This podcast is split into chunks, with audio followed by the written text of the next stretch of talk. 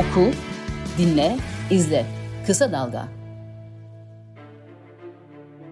Merhabalar. Ee, bugün Kısa Dalga için dünya gündeminde en canlı olan konuyu konuşacağız. Yani Afganistan'ı e, konuşacağız. Afganistan'ı bu konunun Türkiye'de az bulunan uzmanlarından bir tanesiyle e, konuşacağız. Zeynep Tuğba Sungur'la. Tuğba'nın Afganistan'a ilgisi e, çok yeni değil. Kendisi bölgeye ilgisi çok yeni değil. Liseden başlayarak Pakistan'da liseyi okumuş.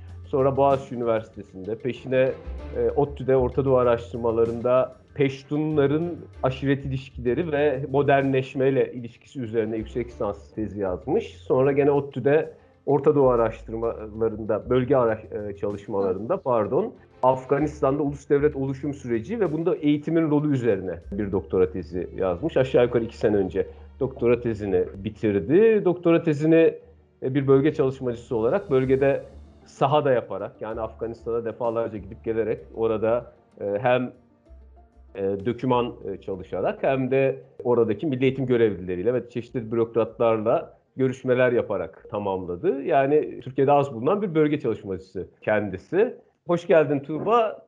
Teşekkür ederim kabul ettiğin için bu konuşmayı. Hoş bulduk Ergel. Çok ben teşekkür ederim böyle bir davette bulunduğunuz için. Ee, böyle bir platformda böyle çok gündemde olan bir konu hakkında konuşmak tabii ki benim için de önemli bir şey. Bildiklerimi dilim döndüğünce anlatmaya çalışacağım. O zaman en baştan başlayalım. Sen biz kabaca bir Afganistan'ı tanıt. Afganistan'da kimler yaşıyor? Afganistan'ı bugüne getiren etkenler neler? Afganistan hep böyle miydi? Hep Afganistan böyle burkalı kadınlar ve savaşan aşiret liderleriyle mi anılıyordu yoksa başka şeyler mi olmuştu? Bize kabaca biraz Afganistan'ı tanıtmanı isteyelim senden. Şimdi mevzu bahis Afganistan olunca gerçekten özetlemesi zor bir ülke. Ben hep şunu söylüyorum. Ben Afganistan tarihini okumaya başladığım zaman ki bu 10 yıl önce yüksek lisansa başladığım zamanlara tekabül ediyor. İnanın yani dünya tarihini okuyormuş gibi hissediyordum. Çünkü bir şekilde her şeyin orayla bir bağlantısı olmuş. Hani Asya'nın kalbi diyorlar ya Afganistan'a yani tarihsel olarak aslında ilk Muhammed İkbal bugün Pakistan'ın milli şairi olarak anılıyor. Bu e, ifadeyi kullanıyor ilk kez. E, gerçekten doğru bir ifade. Çünkü e, Afganistan aslında şöyle, ben Afganistan'ın coğrafyasını böyle ters bir üçgen gibi hayal ediyorum. Hani şurada böyle bir uzantısı var ya, Vakan koridoru var. Hı hı. Şimdi bu ters üçgenin bu kısmında aşağıda Hint medeniyetini görüyoruz. E, güneyinde yani. E, bu tarafında batıda büyük kadim İran medeniyetini, Fars medeniyetini görüyoruz. Ve yukarıda, kuzeyde de e, işte Orta Asya, Türkiye medeniyeti görüyoruz. Yani dolayısıyla aslında Afganistan e, bu üç kadim medeniyetin ortasında olan bir bölge. Tabii toprakları el değiştiriyor bu komşular arasında.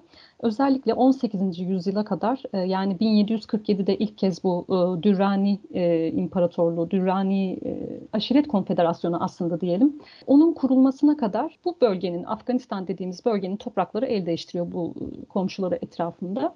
E, bu arada hani şey de söyleyeyim, bu bölgelerden e, gelen insanların yani grupların, aşiretlerin ya da etnik grupların da birbiriyle karşılaştığı ve eskiden beri beraber yaşamakta veya yaşamaya çalışmakta olduğu bir yer. Modern Afganistan tarihi aslında genelde 19. E, yüzyılda beraber başlatılır. E, çünkü bugün bildiğimiz anlamda bir devlet olarak kurulması Afganistan'ın büyük oyun yani Great Game diye bilinen döneme gider.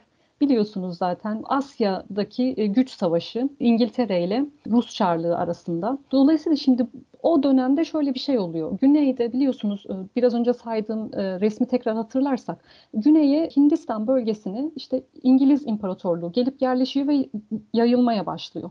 Kuzeyde de Rus Çarlığı yavaş yavaş Orta Asya'daki hanlıkları ele geçirerek Afganistan'a doğru inmeye başlıyor. Dolayısıyla Afganistan böyle arada sıkışa sıkışa küçülüyor. Yani aslında en başta denize çıkışı var. Burada Pakistan devleti henüz kurulmadı bu dönemde. Hindistan var biliyoruz. Ama bu topraklar alındıkça Afganistan arada sıkışıyor. Ve şöyle bir şey oluyor. Bu iki güç artık birbirine yaklaştıkça tabii gerilim artıyor. Ve doğrudan karşılaşmamak için aslında bu bölgeyi tampon bir bölge ve hatta tampon bir devlet olarak tasarlıyorlar. Yani aslında bugünkü Afganistan devletinin kuruluşu tampon bir devlet olarak e, kurulmasıyla başlıyor. Çünkü bölgede e, bu iki yabancı güç gelene kadar büyük oyun başlayana kadar benzer yapılar var. Yani imparatorluk e, yapısındalar ama daha çok aşiret konfederasyonu yani farklı aşiretlerin e, belirli sebeplerle, belirli çıkarlarla o zamanki duruma bağlı olarak bir araya gelmesinden oluşan yapılardan bahsediyoruz. Fetih ve yağma üzerine işliyor bu yapılar. Yani birbiriyle aynı, bir değişiklik yok. Ta ki bu iki e, yabancı güç bölgeye girip hakim olana kadar durum böyle. Sonrasında işte bölgenin şekli değişiyor gerçekten. Ve Afganistan'da dediğim gibi 19. yüzyıldan itibaren e, artık devlet kurulması, kuruluşu başlamış oluyor. E, tabii şöyle bir şey var aslında hani Afganistan'da insanlar genelde hani bununla hep gurur, gurur duyarlar. Yani e, biz işte hiçbir zaman yüzde yüz bir sömürge olmadık derler. Çünkü e, mesela işte hiçbir zaman tam olarak Hindistan'da olduğu gibi bir İngiliz sömürgesi olmadılar.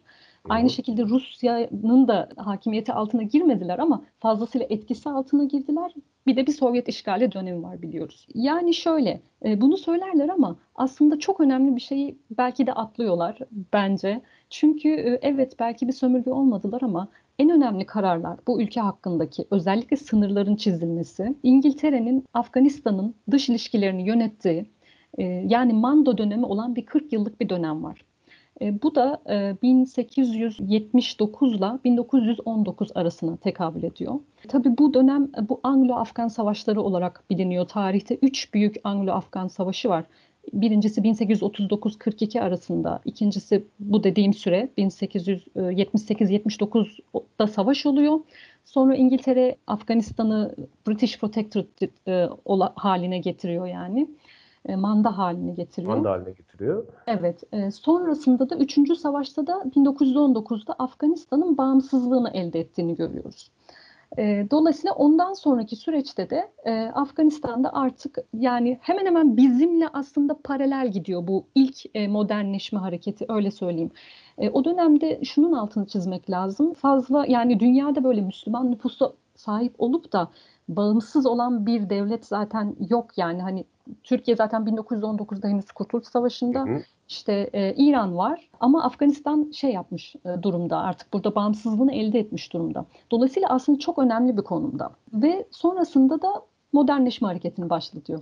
Bir şey diyecektin herhalde. Bu karşılaştırmalı siyaset çalışanlar Türkiye'yi İran'la sıkça karşılaştırırlar. Bir de bu dönem e, için baktıkları zaman buna bazıları Afganistan'ı da ekler. Yani Afganistan'da evet. yanılmıyorsam Amanullah Han Aynen. E, zamanında, İran'da Rıza Şah dönemi ve Türkiye'de Mustafa Kemal Atatürk dönemi birbiriyle aynı dönemde ve bir düzeyde benzer modernleşme hamleleriyle uluslarını e, değiştirmeye çalışmış. Buradan şeye bağlayalım istersen. Ne olmuş e, peki Türkiye'de bu modernleşme hareketi bir düzeyde başarıya ulaşmış? İran'da belirli bir başarının sonunda işte İran devrimiyle e, bir belki sekteye uğraşmış ya da form değiştirmiş. Ama Afganistan'da bir türlü işte bu modern devletin temel kurumları e, işlevsel hale gelememiş. Yani Afganistan'ı bu eksende ayrıcalıklı yapan işte bir exception diyelim yapan hı hı. şey ne olmuş? Niye Afganistan hı hı. olmamış? yerlerinde. Biraz şundan da bahsetmem gerekiyor sanırım. Biraz önce bir sınırdan bahsettim. Onu anlamadan bizim Afganistan'ı anlamamız çok zor. Hem tarihini hem sosyolojisini. Biraz onu anlatayım. Onun üstünden bu sorunu cevaplamış olacağım. İngiliz mandası döneminde dedim bu sınır çiziliyor. Bu sınır da e, bugünkü Pakistan'la Afganistan arasında Durand hattı olarak bilinen sınır. Şimdi 1947'ye kadar Pakistan devleti yok ve İngiliz Hindistan'ı var. 1893 yılında bu sınır çiziliyor. Ama şöyle e, yani bu bölgede yaşayan, bu bölgede daha çok Peştun aşiretleri yaşıyorlar. Bu hala bugün de böyle. Dolayısıyla aslında bu bölgeye e, ne Afgan devleti ne İngiliz Hindistan'ı devlet olarak, bir güç olarak ne de sonradan kurulan Pakistan devleti bu bölgedeki aşiretlere karışmıyor. Yani e, bu aşiretler e, kendi e, içlerinde özel bir şekilde hareket ediyorlar. Dolayısıyla şimdi bu bölge hep böyle bana şey gibi geliyor. Afganistan'ı böyle bir e, hani genişleyen e, hani modernleşme hareketi döneminde bir şişen bir balon gibi düşünürsek o bölge hep böyle o balonun hava kaçıran yeri gibi gerçekten o modernleşme hareketini hep sıkıntıya sokmuş. Buradan da şunu kastediyorum. Yani o bölgedeki aşiretlerin e, kendi e, güçlerini ve aşiret kurumunu böyle ayakta tutması, şehirde dönen yani merkezi devletin yapmaya çalıştığı reform hareketlerini e, sekteye uğratıyor sürekli olarak.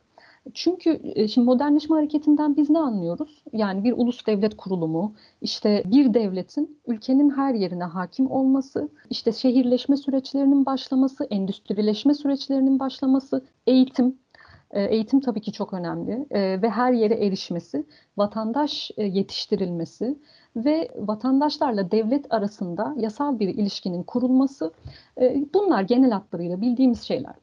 Şimdi burada Öncelikle hani şunu da söyleyeyim, bu e, bugüne dair de e, önemli bir nokta. E, Afganistan'ın bugün yüzde 25'i sadece şehirleşmiş durumda. Yani ülkenin yüzde 75'i, hatta şöyle söyleyeyim, yüzde 70'i kırsaldan oluşuyor, köylerden oluşuyor. Yüzde beşlik bir nüfus da kuçi yani göçer, göçebe olarak biliniyor. Hmm.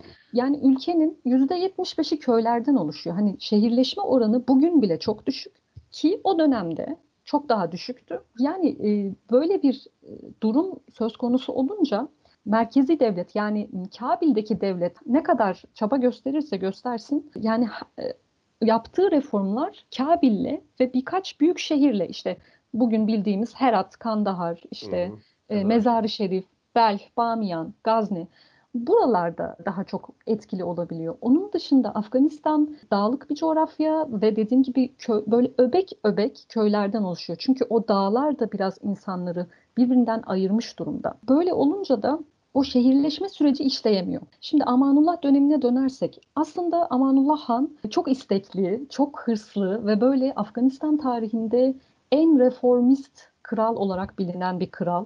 E, ve sen de söyledin gerçekten bu üçlü çok kıyaslanıyor e, bölgenin tarihinde. Çok ilginç bir tarih. Benim de çok ilgimi çekiyor. Ben en son iki sene önce sanırım bu pandemiden önce bir Anıtkabir'e ziyaretimde e, ilk defa hani bu gözle baktım. Çünkü orada o kadar çok Afganistan'la ilgili, Amanullah Han'la ilgili şey gördüm ki Amanullah Han'ın işte Atatürk'e verdiği armağanlar falan. Yani aralarında muazzam bir dostluk varmış belli gerçekten de. Ee, ki zaten Tuba lafını kestim. Çok ilginç bir Yok. hikaye vardır bu Amanullah Han ve Atatürk ilişkisiyle ilgili. Ben de bir İran kitabında okumuştum. Ee, Amanullah Han Türkiye ziyareti yapıyor biliyorsun ve Türkiye ziyareti Atatürk'ün e, Nutuk'u okuduğu, mecliste okuduğu döneme denk hmm. geliyor ve bundan çok etkileniyor. Bir tarih yazımından ve kendisi de e, gidip Afganistan'da benzer bir bu bir anekdot tabii doğru mu yanlış mı ben hmm. bilmiyorum. Benzer bir nutuk irade etme peşine düşüyor. Ama üçüncü gününde bu notu okuduğunun aşiretler ayaklanıyorlar ve kendini e, deviriyor, kendini deviriyorlar. Yani uzun konuşan devlet adamlarının arkasında bir devlet gücü olması lazım. Yani önce ilk sonra nutuk gelir diye ben bunu yazan adam böyle söylemiştim. Bu bir hikaye. Evet, aynen öyle. Şimdi Amanullah Han dediğim gibi çok istekli aslında. Hele ki şimdi onun tahta çıkışı bağımsızlık sonrası 1919'dan 1929'a kadar başta kalıyor ve çok fazla yenilikçi hareket var bu dönemde. İşte modern eğitim okulları aslında babası döneminde açılıyor ama kendisi de ilerletiyor. Ee, kız çocuklarının eğitimi bu dönemde çok hız kazanıyor. Bayağı bir kız öğrenci Türkiye'ye gönderiliyor vesaire. Amanullah Han da bir e, Avrupa yani dünya turu demeyeyim de Avrupa ve Orta Doğu turuna çıkıyor. İşte bu dönemde Türkiye'ye geliyor ve döndükten sonra ülkesine daha da hırslanmış bir şekilde dönüyor. Yani o ülkeyi e, hayal ettiği gibi bir an önce Avrupa'da gördüğü o ülkelerin haline getirmek istiyor. Ve reformlarını daha da hızlandırıyor. Tabii şimdi Afganistan anlatırken buna değinmeden olmaz. Bu klasik bilinen işte aşiret ve devlet çatışması evet. her zaman için. Bu Afganistan'da çok yoğun yaşanıyor. Hele ki 1919'lardan bahsediyoruz. Hala kırsal bir ülkeden bahsediyoruz. Ve daha da önemlisi bağımsızlık sonrası. Şimdi bu ülke o zamana kadar İngilizlerin desteğiyle, finansal desteğiyle aslında bir anlamda ayakta kalıyordu. Bundan sonraki dönemde kendi kaynaklarını üretmeye başlayıp artık kendi yağında kavrulması gerekiyordu. Ama endüstrileşme, fabrikalaşma bunlar da çok yavaş ilerlediği için ve böyle sadece bilinen bazı temel sektörlerde, gıda sektöründe falan e, olduğu için çok sınırlı kaldığı için aslında yani ekonomik kısmı Amanullah Han'ın reform programının en zayıf halkasıydı. Biraz daha yakın döneme gelelim ki hepimizin bildiği bir e, Sovyet işgali oluyor Afganistan'da değil mi? Önce bir e, darbeyle komünistler iktidarı ele geçiriyorlar Afgan komünistleri. Daha sonra da Sovyetleri yardıma çağırıyorlar ve Sovyetler ülkeye giriyor ve belirli bir dönem Afganistan'da kalıyor. Bu komünist modernleşme projesi niye işlemiyor Afganistan'da? Şimdi henüz böyle bir ulus olmamış bir topluluk içerisinde diyeyim bir sınıf kavramı aslında e, öne sürülüyor. Ama e, yani çok bunlar Afganistan toplumuna aslında yabancı kavramlar öyle söyleyeyim. Hatta şöyle bir şey oluyor. Sınıflar etnik temelli yani kavim temelli olarak anlaşılıyor. E, mesela işte Peştunların daha yönetici oldukları için hani tarihsel süreç e, içerisinde işte onların e, daha e, şey üst sınıf olduğu, işte Taciklerin e, orta sınıf olduğu çünkü genelde hmm. bürokraside falan çalışıyorlar. İşte işçilerin de daha ziyade işte tarih içerisinde hep e, ezildikleri ve köle yapıldıkları için Hazaralar olduğu gibi bir algı hmm. e, oluşuyor. Evet yani hani bu bile e, aslında Afganistan'da bu kavim ve aşiretçilik e, kafa yapısının ne kadar yani yaygın olduğunu ve ne kadar kuvvetli olduğunu gösteriyor. Çünkü herhangi bir gelen bir modernleşme hareketi ona eklemlenerek aslında devam ediyor. Yani, yani o orada gücünü koruduğu sürece e, bu hep böyle oluyor. Peki dini mezhepsel ilişkiler bunlara nasıl e, eklemleniyor? Yani Şiilerle Sünniler arasındaki e, evet. ilişkiler söz gelimi ya da çeşitli tasavvuf hareketlerinin bunda bir rolü var mı? İşte bugün işte Taliban'da çıktığı Deobandi hareketleri falan. Onlar bu sürece nasıl eklemleniyor modernleşme sürecine? Şöyle şimdi Afganistan'da biliyoruz zaten nüfusun %85 gibi bir oranı e, Sünni Müslüman. Ya tabii bu rakamlar bu arada şey değil. Çok böyle yüzde yüz güvenilir rakamlar değil. Afganistan söz konusu olduğunda gördüğünüz rakamlara yüzde yüz inanmayın. Hani etnik grup dağılımlarına da inanmayın. Çünkü ülkede 1979'da ilk ve son kez nüfus sayımı, resmi bir, bir nüfus sayımı evet yapılıyor. Sovyetler işgali sırasında. Ondan sonra yani 40 yıldır böyle bir resmi sayım yapılamadı maalesef. Sadece e, tahmini rakamlar veriliyor. Dolayısıyla bu Sünni Şii e, şeyini de yani herkes kendi tarafına göre e, rakamlar veriyor öyle söyleyeyim ama genelde bilinen %85 Sünnidir, %15 Şii'dir ve genelde e, Şii denince de ilk akla gelen grup aslında Afganistan'da Hazaralardır. Başka grupların içinde de yine Şiiler var. Ee, işte Peştunların falan içinde de var. Mesela işte Taciklerin de var içlerinde. Hatta işte İsmaililer var bir iç daha küçük bir grup öyle söyleyeyim. Bu Bedahşan bölgesinde. Hı hı. Kuzeyde. Ama daha ziyade şey e, dediğim gibi Hazaralar e, Şii olarak biliniyorlar ve hatta Hazaraların işte köle olarak kullanılması tarih içerisinde ve yaşadıkları ayrımcılık e, bütün bunlar aslında hem Şii olmaları hem de görünüş olarak bakıldık bakıldığı zaman Afganistan'da hmm. Hazaralar çok kolay tanınırlar. İşte gözleri çok çekiktir falan görmüşsündür zaten sen de. Tabii, tabii. Dolayısıyla böyle bugün de ben mesela kendi yaptığım mülakatlarda Afganistan'da Hazaralarla konuştuğum zaman e, onlar hala yani diyorlar ki mesela bir ortama girdiğimde ben işte bir çalışma ortamı atıyorum bir ofis e, insanlar bana bakarak direkt Hazara damgası yani bende Hazara kimliğini görüyorlar ve bana ona göre mua muamele ediyorlar. Ve e, bu tabii bütün herkes Şii karşıtı anlamına gelmiyor. Ama e, işte özellikle Taliban'dan bahsettim. E, Taliban Hazaraları hedef almasının temelde yatan sebebi Şii olmaları. Mesela Afganistan'da son dönemde özellikle Kabil'de işte bir mahalle vardır Deşti Berçi diye. Orada o bir Hazara mahallesi. Daha çok Hazaralar yaşar. Bu bombaların patladığı en çok mahalle aslında orasıdır. Ve orada işte Hazaraların gittiği okullar, spor salonları yani böyle insanların e, sosyalleştiği yerlerde daha çok e, maalesef patlamalar gerçekleşiyordu.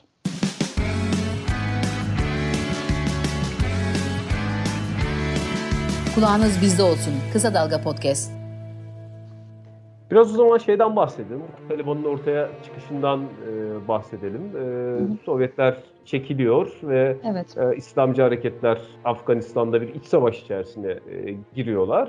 Sonra şeyden Afganistan'ın güneyinden bir Peştun hareketi, herhalde Peştunların çoğunluk olduğu bir hareket e, gelip e, Afganistan'da iktidarı e, ele alıyor. Şimdi bunlarla ilgili çok yaygın bir söylem var e, biliyorsun. Bunlar genel olarak Afganistan İslamcılığı, özelde de Taliban, işte Amerika'nın Pakistan aracılığıyla Afganistan'a yerleştirdiği ve oradaki esasen sol hareketleri bastırmak için fazlasıyla desteklediği bir grup. Sen bu bakış açısı hakkında ne düşünüyorsun? Bu ne kadar doğru, ne kadar bu yerel dinamiklerden ortaya çıkmış bir hareket, Taliban hareketi. Bu bakış açısına katıldığımı söyleyebilirim. Çünkü konu aslında şeye bağlanıyor. Bu Durant hattı olayına bağlanıyor. Çünkü şimdi orada hani dedim ya oraya hiçbir devlet otoritesi hiçbir zaman aslında giremedi diye. Bu aslında çok temel, çok belirleyici bir şey. Çünkü şey döneminde, bu Sovyetler döneminde, daha doğrusu hani dedin ya 1979'da Sovyetleri çağırıyorlar, e, işgal başlıyor. O dönemde başta olan parti, PDPA partisi bir Sovyet kuklası gibi adeta hareket etmeye başlıyor. Ve o dönemde bu kırsaldaki halka özellikle e, kendi propagandalarını bir anlamda dayatmaya başlıyorlar ve o dönemde işte mollalar, din adamları öldürülmeye ve böyle şey takip edilmeye başlanıyor. Ve işte tam her şeyin başladığı nokta burası aslında. Çünkü e, bu insanlar yavaş yavaş sınır hattına sığınmaya başlıyorlar. Ve e, oraya sığındıktan sonra da zamanla o mücahit hareketi aslında o sınır bölgesindeki medreselerde başlıyor. Şimdi e, tabii ki bu bir soğuk savaş hikayesi aslında. Çünkü asıl olay Amerika ile Rusya, Sovyetler e, Birliği arasında yaşanıyor ama e, Amerika için tabii muazzam bir fırsat çünkü Sovyetlerden Vietnam'ın e, şeyini almak istiyor, intikamını almak istiyor. Bakıyor ki işte Afganlar mücahitler olarak Sovyetlere mücadele etmeye başlıyorlar. O da hemen bu fırsatı kaçırmamak için onları örgütlüyor ve bu medreselere silah e, ve para yardımı akmaya başlıyor. Tabii ki Suudi Arabistan'ın da Vahabi ideolojisi bu dönemde bu e, medreselere aktarılıyor. Şimdi burada benim bahsetmek istediğim şey şu. Amerika'nın yaptığı çok önemli bir şey var. O da bu medreselerde okutulan kitapların Nebraska Üniversitesi'nde bastırılıp University of e, Omaha at Nebraska olarak bilinir e, ve literatürde de bu bayağı bu şekilde geçer. O kitaplar o üniversitede bastırılıp bu medreselere gönderiliyor ve oradaki o, o mücahit çocuklar daha çok küçüklükten itibaren yetişmeye başlayan çocuklar bu kitapları okutuyorlar. Ve bu kitapları görmeniz lazım. Benim görme şansım oldu. İnanamayacağınız şeyler var. Yani tamamen ciha, cihadi bir e, şey var. Curriculum diyeceğim şimdi. E, müfredat var. Müfredat var. Aynen, evet. Şöyle mesela bir matematik kitabında mesela sayılar çocuklara anlatılacak değil mi? İşte 3 yaz 3 tane elma koyarsınız yanına 3 yazarsınız. 5 tane armut 5 yazarsınız değil mi? Ama bu kitaplarda işte 3 tane el bombası, altında 5 tane kalaşnikov, işte onun altında 7 tane bıçak atıyorum. Bunun gibi şeyler. Sonra işte harfler öğretilirken işte C harfi cihattan öğretiliyor mesela. Sonra matematik pro- problemlerinde işte bir tanesi şöyle bir şeydi sanırım. İşte savaşta mücahit askerlerimiz işte şeylerden, Sovyetlerden 20 Sovyet askerinden 17'sini öldürdü. Geriye kaç kişi kaldı gibi. Böyle problemler. Şimdi bu gerçekten zihniyetlerin, o çocukların zihniyetlerinin 1980'lerden itibaren 90'ları da katalım. Çünkü bu arada bu kitaplar sonradan Taliban döneminde Afganistan'da da okutulmaya devam etti. Yani 20 yıllık bir süreci kapsıyor aslında. Böyle bir zihniyet oluşturuluyor o dönemde bu medreselerde. Aslında Taliban da bunun ürünü. Şimdi en başta mücahitler var biliyoruz. Ee, mücahitlerden sonra Taliban geliyor. Taliban o mücahitler döneminde çocuk olanlar 90'lara geldiğimizde artık büyümüş zaten biliyoruz artık talebe öğrenci demek işte hı hı. o medreselerden çıkan bir öğrenci hareketi olarak doğuyor. Yani e, dolayısıyla tabii ki evet e, dışarı dışarının çok fazla etkisi var. Yani bunu yatsıyamayız. Yani o dönemde yapılan o e, zihniyet değiştirme, beyin yıkama işlevi Amerika'nın bastırdığı ve verdiği o kitaplarla yapılıyor. Uno Books diye geçer hatta bunlar literatürde. İsteyenler açıp bakabilirler. Bunlar çok ilginç. Peki evet. sonra Amerika kendisi geliyor. Vekil kullanmak yerine Afganistan'ı işgal ediyor. O dönem nasıl geçiyor? O dönemde senin esas çalışma alanın o, o dönem değil mi? Aynen. O dönemde aynen, evet. ulus fikri nasıl işleniyor? O dönemde ders evet. kitapları nasıl? Evet, tam olarak evet. Ben de bunu merak ederek zaten eğitim konusunu çalışmak istedim. Çünkü Afganistan deyince hani genelde böyle işte uluslararası güvenlik, strateji, Taliban falan çalışılıyordu. Ben böyle hani e, gündelik hayat nasıl bunun üzerine bir şey yapmak istedim. Özellikle de çocukların eğitimi üzerine. Şimdi e, 2001 sonrası döneme geliyoruz şu an. E, 2001 sonrası dönemde aslında Afganistan'da Taliban devrildikten sonra bir yeniden yapılandırma süreci başlıyor. Ki bu da literatürde genelde e, ulus inşası yani nation building olarak e, biliniyor. Ve e, 2001 sonrası döneme baktığımız zaman literatüre her yerde nation building işte ulus inşası kelimesini fazlasıyla duyuyorsunuz. Ben, benim biraz başlangıç noktam bu oldu. Çünkü e, yani Afganistan özelinde bu ulus inşasından ne kastediliyor bunu anlamak istedim. İlk araştırmam şunu gösterdi ki aslında bu kavramda bir anlam kayması yaşanmış. Çünkü kelimenin orijinalinde biliyoruz Avrupalı ülkelerde yüzyıllar almış devasa bir modernleşme sürecinden e, bahsediyor aslında bu kavram. Ve işte bir e, devletin milliyetçilik ideolojisi eşliğinde modern bir ulus kurma fikrini aslında bize ifade ediyor. Ama bugüne geldiğimizde daha doğrusu tek kutuplu dünyaya geçtiğimiz 1990'lardan sonra ulus inşası kelimesi şu anlama geliyor.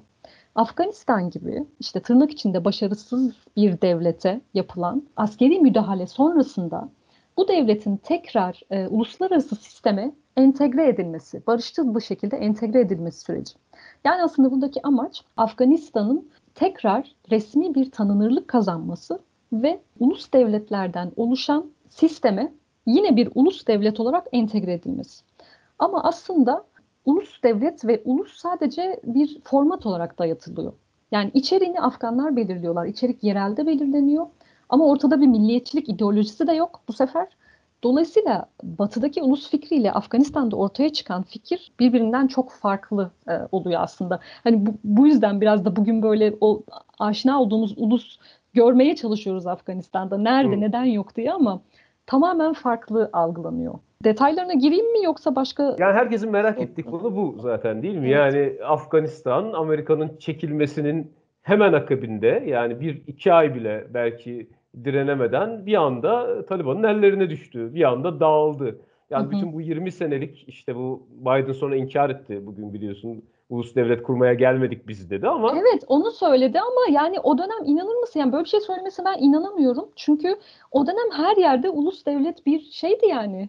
Popüler bir kelimeydi gerçekten. Evet içi belki boştu ama kullanılıyordu. Niye beceremediler peki o zaman? Ee, Şimdi ben hani buna bakmak için bu ulus fikrinin içeriğine bakmak istedim. Şöyle yani e, Afganların zihninde bu ne demek? Bu arada hani ulus diyoruz ama onlarda da e, Farsça'da millet kelimesi evet. kullanılıyor. Ben de burada dolayısıyla millet e, kullanacağım şu an. Şimdi ben eğitim sistemine bakmak istedim. Ee, bunun için ders kitaplarını okudum. İşte Farsça dilinde yazılmış olan işte tarih kitapları, vatandaşlık kitapları, vatandaşlık bilgisi, sosyal bilgiler. Bir de vatanseverlik diye bir ders var. Onun kitaplarını okudum. Bir de bunun yanında işte Afganistan'a gidip Kabil'de bir saha çalışması yapmıştım. E, Eğitim Bakanlığı'nda uzmanlarla görüşmüştüm, mülakatlar yapmıştım. Buralardan edindiğim verileri toplayarak ben e, Afganistan'daki millet fikrinin içeriğine bakmak istedim. Ve bu da aslında bize çok şey anla, anlatıyor. Bunu e, gördüm. E, şöyle ki bu millet fikrinin içeriğinde aslında dört temel unsur görüyoruz. Birincisi İslam, ikincisi kavm yani kavim, e, üçüncüsü Afganiyet yani Afganlık. Dördüncüsü de vatan. Şimdi çok kısaca istersen biraz anlatayım bunları. Lütfen. E, şimdi İslam dedik, e, millet fikrinin temelinde İslam var Afganistan'da.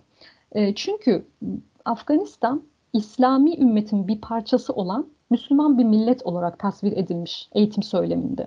Tabii bunun da sebebi devlet rejimi aslında.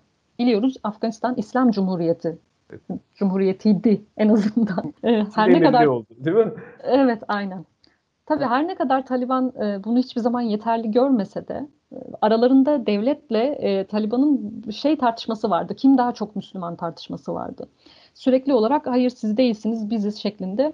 Her neyse yani devlet de bir İslam Cumhuriyeti olduğu için aslında onun da e, ideolojisi bu yöndeydi. Tabii onların farklılaştığı yer e, biz ılımlı bir Müslüman şey yaratmak istiyoruz, nesil yaratmak istiyoruz, oluştur, e, yetiştirmek istiyoruz diyorlardı. Dolayısıyla da öğrencilere anlattıkları millet fikrinin içerisinde milli sembollerin içinde İslam çok görünür bir yere sahip. Mesela bugünkü Afganistan Milli Marşı'nın sonunda üç kez tekbir getirilir. Ee, ayrıca işte milli bayrağın üstünde bir milli arma vardır, bir resim vardır. Merak edenler bakabilirler. Bayağı detaylı bir hikaye anlatılıyor aslında orada. E, orada bir e, minber ve bir caminin e, gösterildiği bir e, pardon bir, bir minber ve mihrabın gösterildiği bir cami tasviri olarak görürüz Afganistan'ı. Bu da aslında bu ülkede ne kadar merkezi bir yere sahip olduğunu gösteriyor. Aynı şekilde milli birlik kavramının temelinde İslam olduğunu görüyoruz. Yani bir İslam kardeşliği üzerine temellendirilmiş bir kavram. İkinci unsur olarak e, kavm demiştim, kavimler. E, şimdi kavim diyorum ben burada ama hani e, kelimenin orijinalinden sapmamak için e, bu kelimeyi ben e, tezimde çevirmemeyi seçtim. Kavm olarak bıraktım. Çünkü e, hani etnik grup veya aşiret olarak e, çevirebiliriz ama bu kelime bağlama göre aslında anlam değiştiren bir Hmm. kelime. Böyle stabil bir kelime değil. Dolayısıyla e, o şekilde bıraktım. Afganistan sosyalizmini anlamak için kilit bir kelime ayrıca. Çünkü çok eski bir kurum ve e, yasal bir zemini de var. E, çünkü 2004 Anayasası e, Afganistan'da yaşayan 14 tane kavmi tanımış durumda. Milli Marş'ta Ama- da bunlar sayılıyor değil mi? Aynen evet Milli Marş'ta da sayılıyor ki bu da çok önemli bir şey. Yani düşünün ki çocuklar o marşı her okuduklarında onları sayıyorlar. Zaten bilmeleri bekleniyor. Çünkü dediğim gibi milli birlik e, kavimlerin birliği anlamına geliyor. Yani hani bizim aşina olduğumuz ulus fikrindeki vatandaşların birliği gibi bir şey yok burada hani. Bu kavramsallaştırmanın içinde bir kavim ittifakı adeta.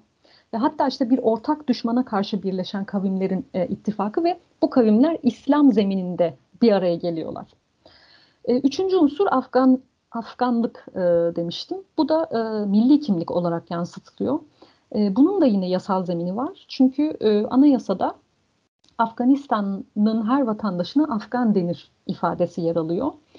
E, ama Afgan kelimesi çok tartışmalı bir kelime Afganistan'da. Bunun da sebebi e, Afgan ve Peştun e, kelimelerinin e, tarihsel olarak aynı anlama gelmesi. Bu yüzden de e, Peştun olmayan gruplar e, genellikle Afgan kelimesini, Afgan kimliğini kabul etmezler. Bu yüzden de hatta yani sırf bu yüzden Afgan kim- kimliği konusu tartışmalı olduğu için eğitim söyleminde zayıf bırakılmış bir nokta aslında. En zayıf halkası diyebilirim. E, Ben bir tanıklığımı anlatayım burada. Ben biliyorsun Hı Van'da çalışmıştım. Van'da da bir tane Afganistan'dan gelmiş Kırgızların yerleştirildiği köy e, Aa, evet biliyorum. Ulupamir. vardır. Ulupamir e, Evet. köyü. Onlar kendilerine Afgan denilmesinden çok rahatsız olurlardı. Biz Evet. Afgan değiliz diye. Yani Afganistan'dan geldiniz, ondan Afgan diyoruz size. Evet. Yani dediğimiz zaman bile bizi dinlemezlerdi ve bunu bir şey olarak yani bir hakaret olarak algılarlardı. Aynen öyle. Zaten bazıları şey yani böyle Afgan değil Afganistani falan da diyebilir. Burada bir şey derler. Afganistan'da e, Afganlar Afgan kimliğini ancak yurt dışına çıktıklarında mecburen üstlenirler. Hani çünkü diğer insanlar e, o şekilde bilmez dediğin gibi Afgan olarak bilirler. Ama ülkenin içinde Afgan gerçekten çok e, tartışmalı bir konu dediğim gibi. Son olarak vatan e, dördüncü unsur. Şimdi eğitim söyleminde Afganistan vatanı bir Darül İslam yani bir e, İslam toprakları olarak tasvir ediliyor. E, ve Afganistan'da yaşayan insanlar da bu Darül İslam'ın sakinleri olarak e, gösteriliyor. Şimdi e, bir vatanın Darül İslam olarak gösterildiği bir yerde bu vatanın sürekli olarak cihatla korunması gerektiği de çocuklara öğretiliyor. Yani bu cihat söylemi aslında çok yaygın eğitim söyleminde. E, bu konuda çok fazla örnek var. E, işte bu Anglo-Afgan savaşlarında mesela İngilizlere karşı verilen mücadeleler hep müca- e, cihat olarak anlatılıyor. Aynı şekilde Sovyet işgali de keza zaten öyle. Yani Amerikan işgali döneminde Amerikalıların ulus devleti kurduğu dönemde dahi bütün bu kavramlar Afgan eğitim müfredatını domine ediyor. Çok ilginç. Aynen, evet, aynen öyle. Dediğim gibi tamamen Afganlar aslında içeriğini dolduruyorlar bu millet fikrinin ve hani e, biz hani sanıyoruz ki orada da aynı şekilde bu kavramların karşılığı var. Ama insanlar için böyle bir karşılığı yok. Şimdi Afgan toplumuna millet kavramı dışarıdan gelen bir kavram. Toplumun kendisinde var olan iki önemli e, sosyal e, kurum var aslında. Bunlardan biri ümmet, biri de kavm. Dolayısıyla millet dediğiniz şey ümmet ve kavm üzerinden ancak anlaşılır hale geliyor insanlar için. Bu yüzden İslam çok önemli ve bu yüzden millet kavimlerden oluşur deniyor. Yani burada aslında bizim görmediğimiz iki önemli kurum var. Birincisi bireysel vatandaşlar, ikincisi de devlet. Çünkü dediğim gibi hani kavim kimliği çok ön planda, bireysel kimlik arka planda. Aynı şekilde devlet devlet kavramsallaşması da daha zayıf görünüyor. Aslında hani devlet anlatılıyor. Devletin ne olduğu işte vatandaşlık bilgisi kitaplarında falan. Ama e, devlet kavramıyla millet fikri arasında bir bağlantı yok. Yani millet dendiği zaman devlet akla gelmiyor da vatan geliyor mesela. İşte vatandaşlık ne demek dendiğinde devlete üyelik değil de vatana üyelik gibi yansıtılıyor.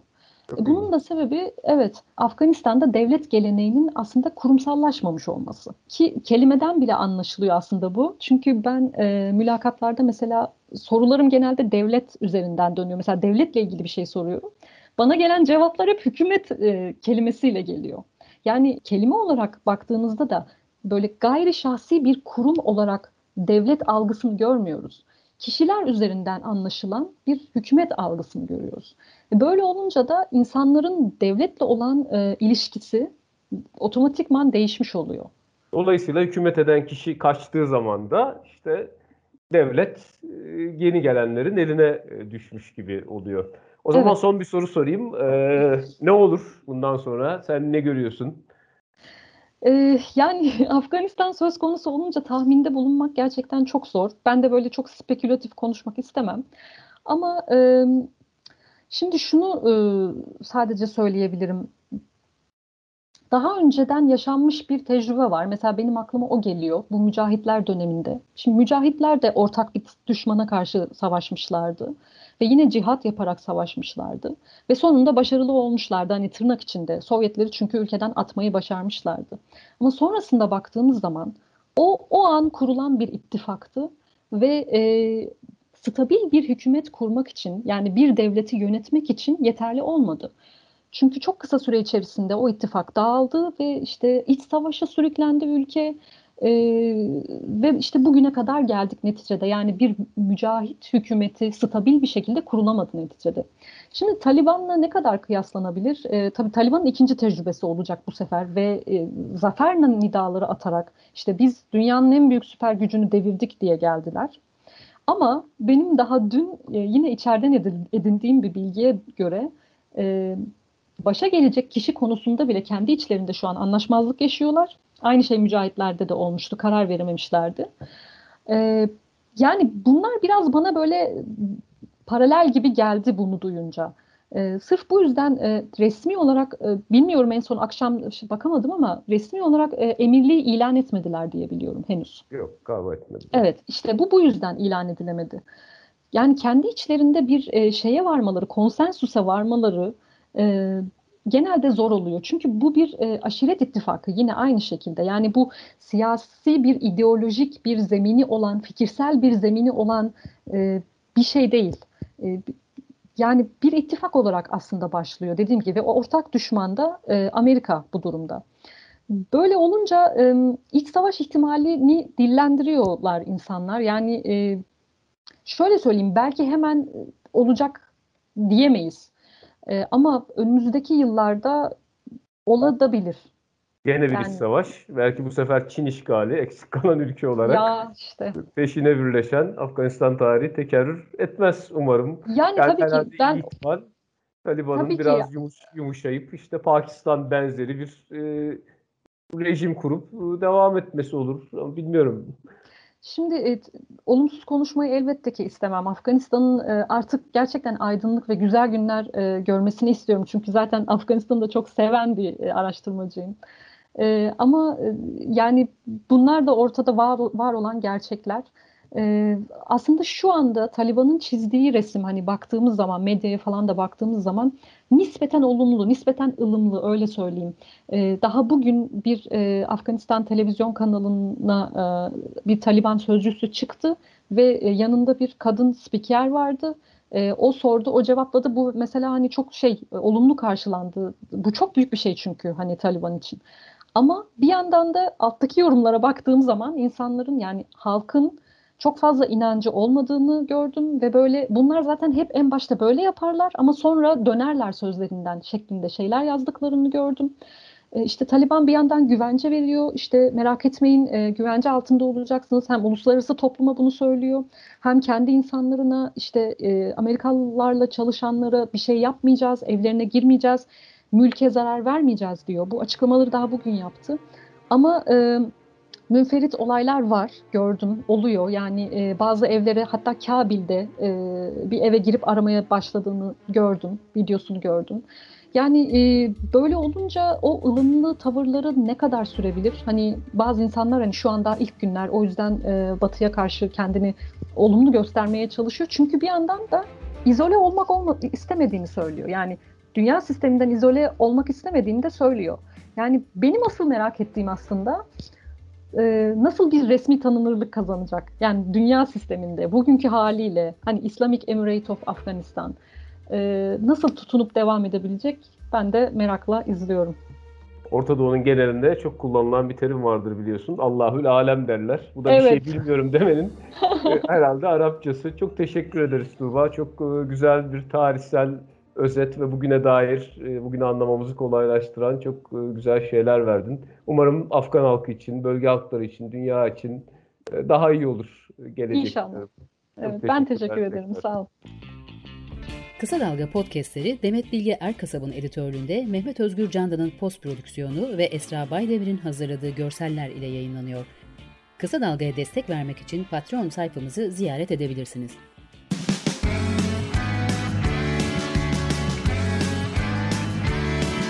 Kulağınız bizde olsun. Kısa Dalga Podcast.